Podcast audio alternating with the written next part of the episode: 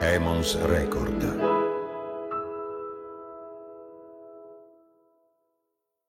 Nel Seicento, in Inghilterra, era diffusa una punizione molto particolare.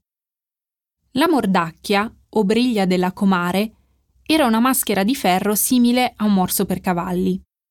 Un chiodo, all'altezza della bocca, impediva di parlare. Era questa la punizione particolarmente crudele riservata alle domestiche nelle case nobiliari, che se ne andavano in giro a spettegolare. Negli archivi della città di Lanark, in Scozia, un documento illustra il supplizio di una povera cameriera di nome Elizabeth. Se detta Elizabeth verrà trovata a lamentarsi o a parlar male, dovrà essere fatta sedere sulla forca e le dovrà essere impedito di parlare. Tutti amiamo il gossip. Lo facciamo, lo consumiamo, lo seguiamo. E sebbene abbia un ruolo importante nelle nostre vite, è da sempre oggetto di grande riprovazione. Nella Bibbia ci sono numerose condanne verso le malelingue e l'ottavo comandamento, non dire falsa testimonianza, è un esplicito divieto al pettegolezzo. In alcune zone del mondo il gossip può essere un reato. In Thailandia, ad esempio, diffondere dicerie sul re o sulla famiglia reale può anche farti finire in prigione. Sebbene tutti lo pratichino, il gossip è da sempre associato alle donne. In passato, ma ancora oggi, è stato anche una forma di soft power femminile, che poteva avere importanti ricadute sui grandi eventi storici. E c'è una serie che racconta perfettamente la potenza del gossip e il suo legame strettissimo con la politica e le donne, Bridgerton.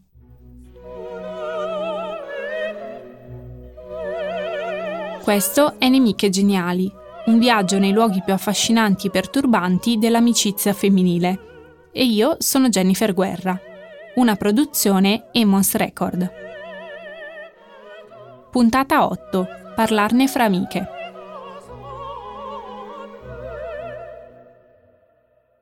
La vita nel quartiere londinese di Mayfair è di una noia mortale.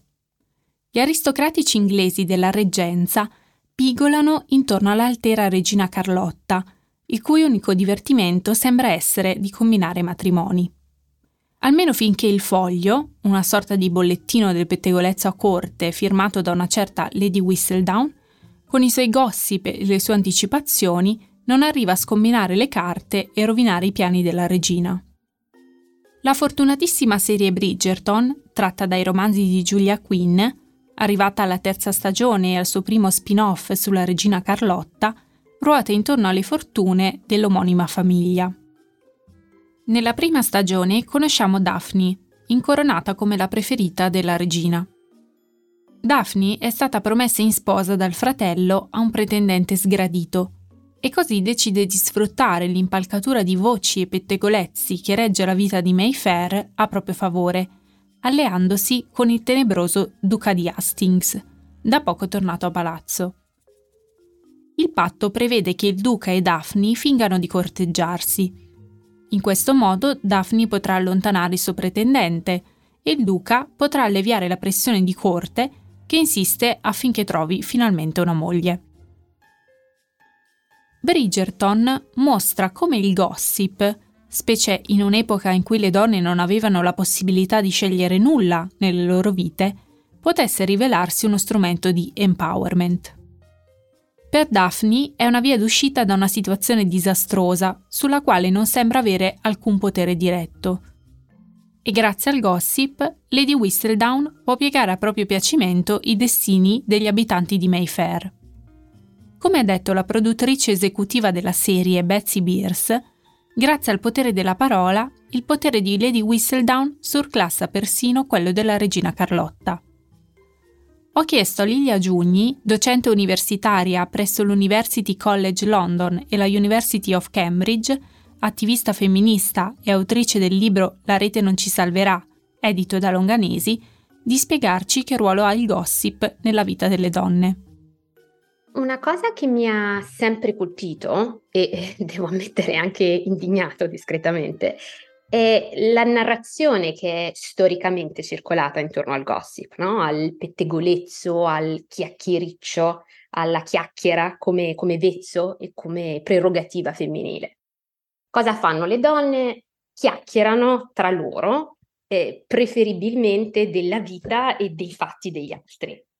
E perché lo fanno? Beh, perché si presuppone che non abbiano niente di meglio da fare, no?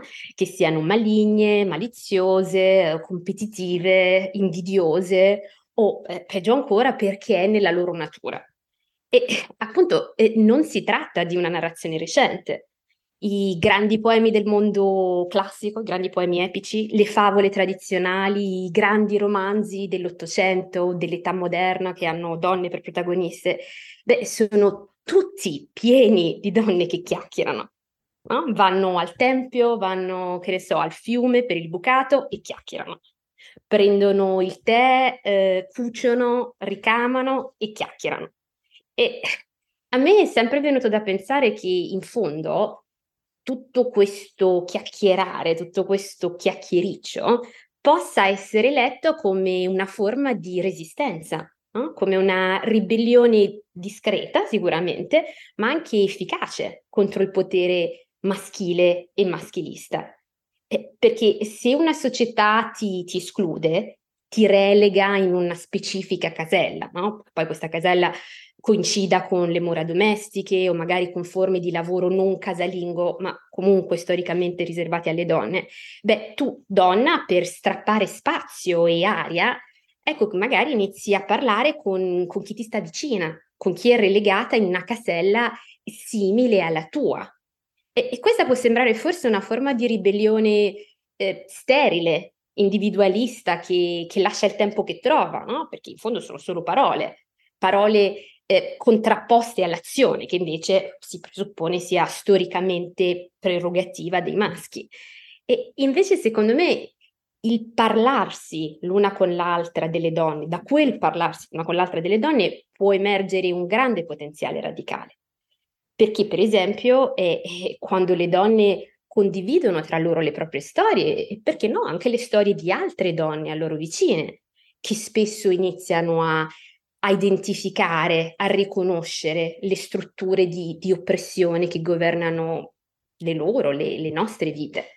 Eh, senza contare poi che la chiacchiera può servire anche a, a trasmettersi forza reciproca o che so, a far, a far uscire allo scoperto verità che una donna sola non ne avrebbe avuto il coraggio, addirittura la possibilità di gridare al mondo.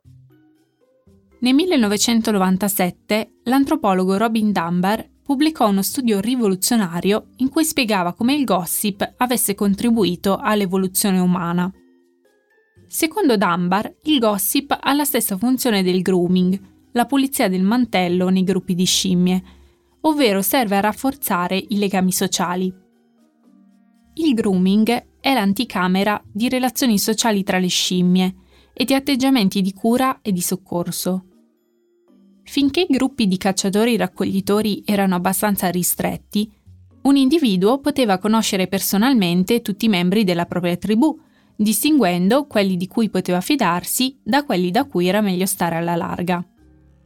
Ma quando Homo sapiens diventò stanziale e i membri della tribù superarono le centinaia, se non le migliaia, la conoscenza degli altri passava per forza dal racconto di seconda mano. Grazie al gossip, Homo sapiens sapeva chi era amico di chi, chi si era comportato male con chi, chi non manteneva le promesse e chi invece era una persona leale. Secondo gli antropologi, insomma, senza il gossip non saremmo arrivati fin qui. Il gossip, quindi, è antico tanto quanto l'essere umano, ma il giudizio che è stato dato a questa pratica è cambiato nel tempo, nello spazio e anche a seconda di chi fa gossip. Secondo la storica femminista Silvia Federici, la parola gossip, che deriva dall'antico inglese gossip e significa padrino, è stata usata per tutto il Medioevo senza una connotazione negativa. Nel XVI secolo, invece, il gossip si è genderizzato ed è diventato una pratica non solo associata quasi solo alle donne, ma anche fortemente stigmatizzata. In quel periodo iniziarono a comparire ovunque leggi che punivano nello specifico le donne pettegole e si diffuse l'uso della mordacchia. Oggi sappiamo che uomini e donne amano il pettegolezzo allo stesso modo. Quello che cambia, secondo gli studi, sono le modalità con cui diffonderlo. Gli uomini tendono a riferire le dicerie soprattutto alle compagne, mentre le donne si rivolgono alle amiche. La tendenza è anche quella di diffondere gossip sui membri del proprio genere. Nelle donne questa dinamica è stata interpretata come una forma di competizione dovuta a una minore forza fisica, diretta soprattutto a colpire le rivali nella lotta per la riproduzione. Se un maschio affronta il proprio nemico mostrando i muscoli, una femmina userà la sottile ma letale arma del pettegolezzo. Ovviamente non si può spiegare tutto con la biologia. Come abbiamo visto nella seconda puntata parlando di Mean Girls, per le donne la reputazione è un valore molto più importante. In Bridgerton, Lord Bearbrook, il pretendente rigettato da Daphne, a un certo punto minaccia il fratello Anthony di rovinare la reputazione di sua sorella, qualora lei non avesse acconsentito al matrimonio. In un'epoca in cui il valore di una donna si misurava sulla base della sua castità, una minaccia simile poteva essere una catastrofe non solo per Daphne, ma per l'intera famiglia Bridgerton. La voce di Bearbrook, un uomo, era senz'altro più affidabile e rispettata di mille fogli scandalistici. Bearbrook non si sarebbe guadagnato la fama di pettegolo, ma sarebbe stato visto come un uomo che voleva proteggere il proprio onore e non sposare una poco di buono. Il valore del gossip cambia a seconda del genere di chi lo diffonde.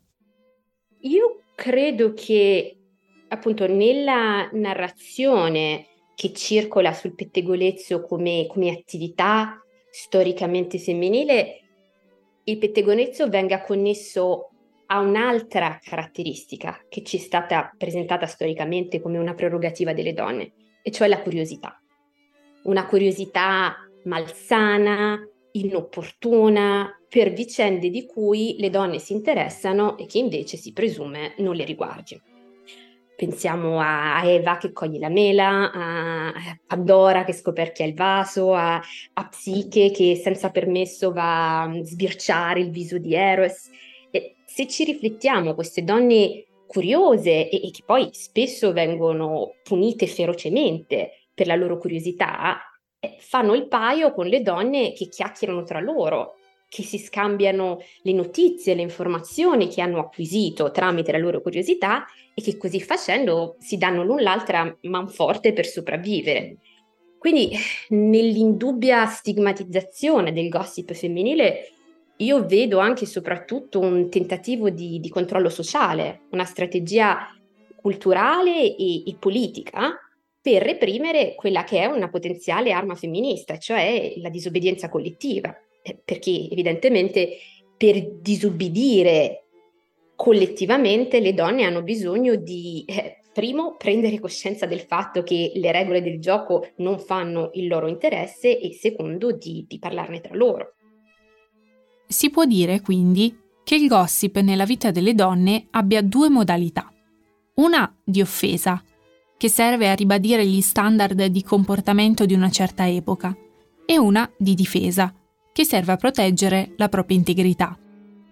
In Bridgerton la vicenda di Marina mostra chiaramente quanto queste due modalità si intreccino. Marina, cugina dei Bridgerton, scopre di essere rimasta incinta di George Crane, un uomo partito per la Spagna come soldato. Marina riesce a tenere nascosto per un po' il suo segreto, che presto però verrà svelato da Lady Whistledown scopriremo che l'autrice ha raccontato a tutti delle condizioni di Marina per tornaconto personale, sfruttando a proprio vantaggio il sistema morale del tempo. Nelle comunità marginalizzate, spiega Silvia Federici, il gossip era non solo un passatempo, ma anche uno strumento di organizzazione politica.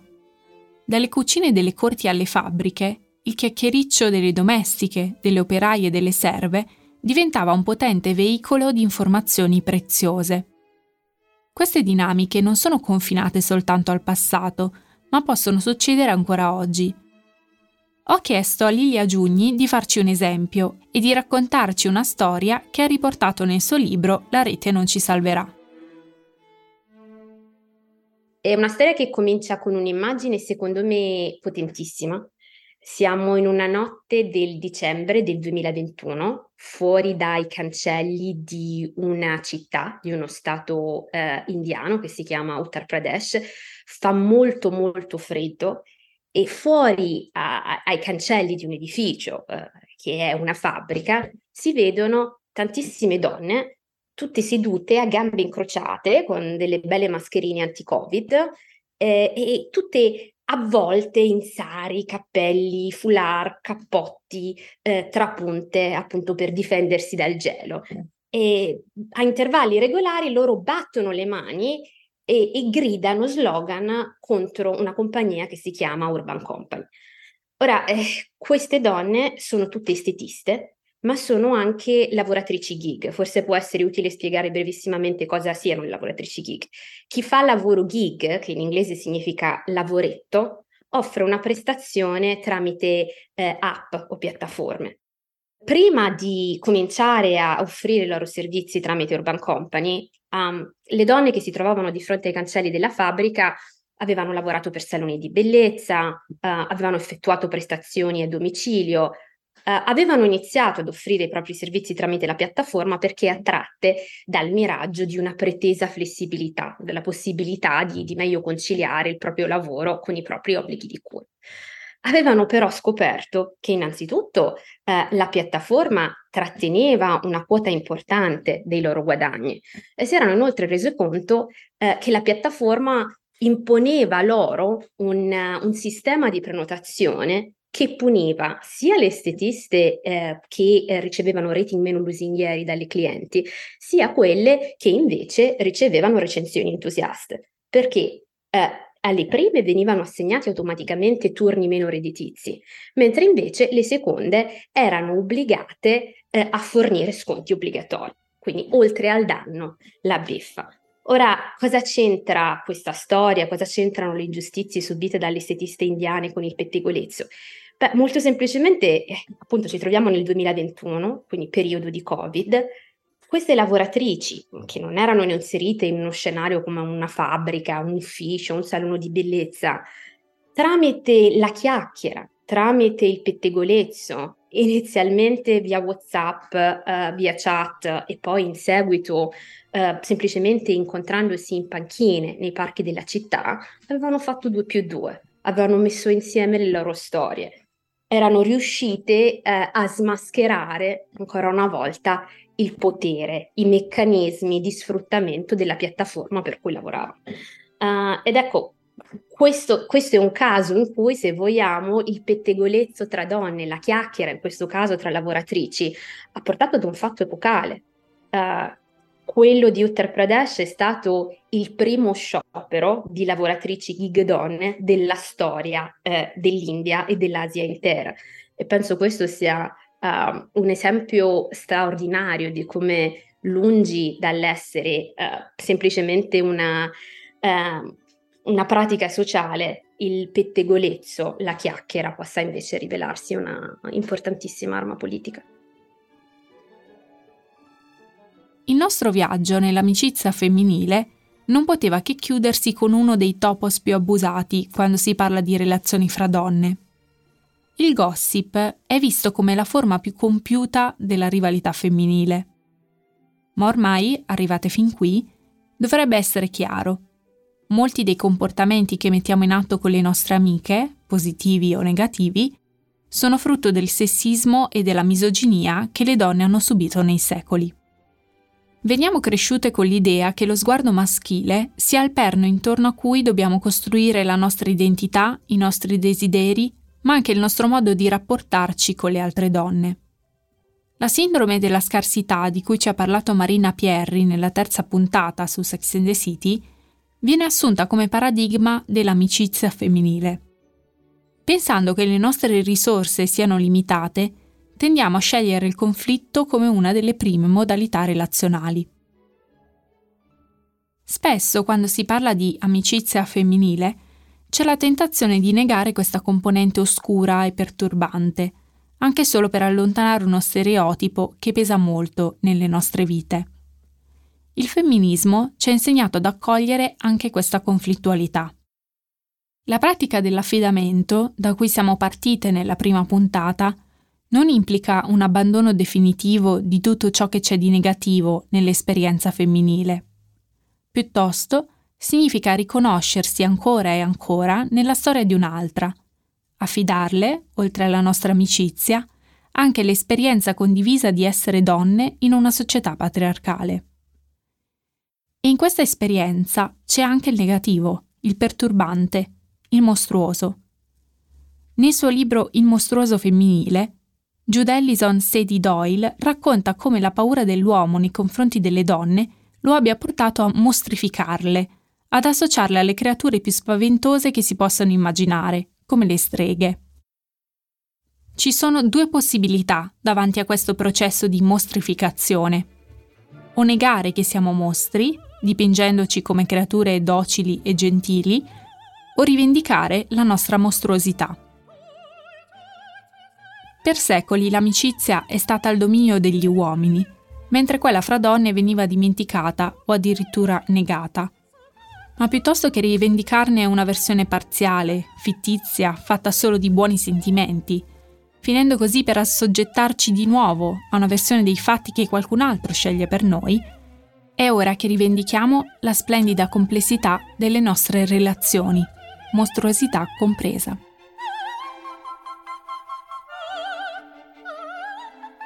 Io sono Jennifer Guerra e questa era l'ultima puntata di Nemiche Geniali, un podcast prodotto da Emons Record. Regia Paolo Girella.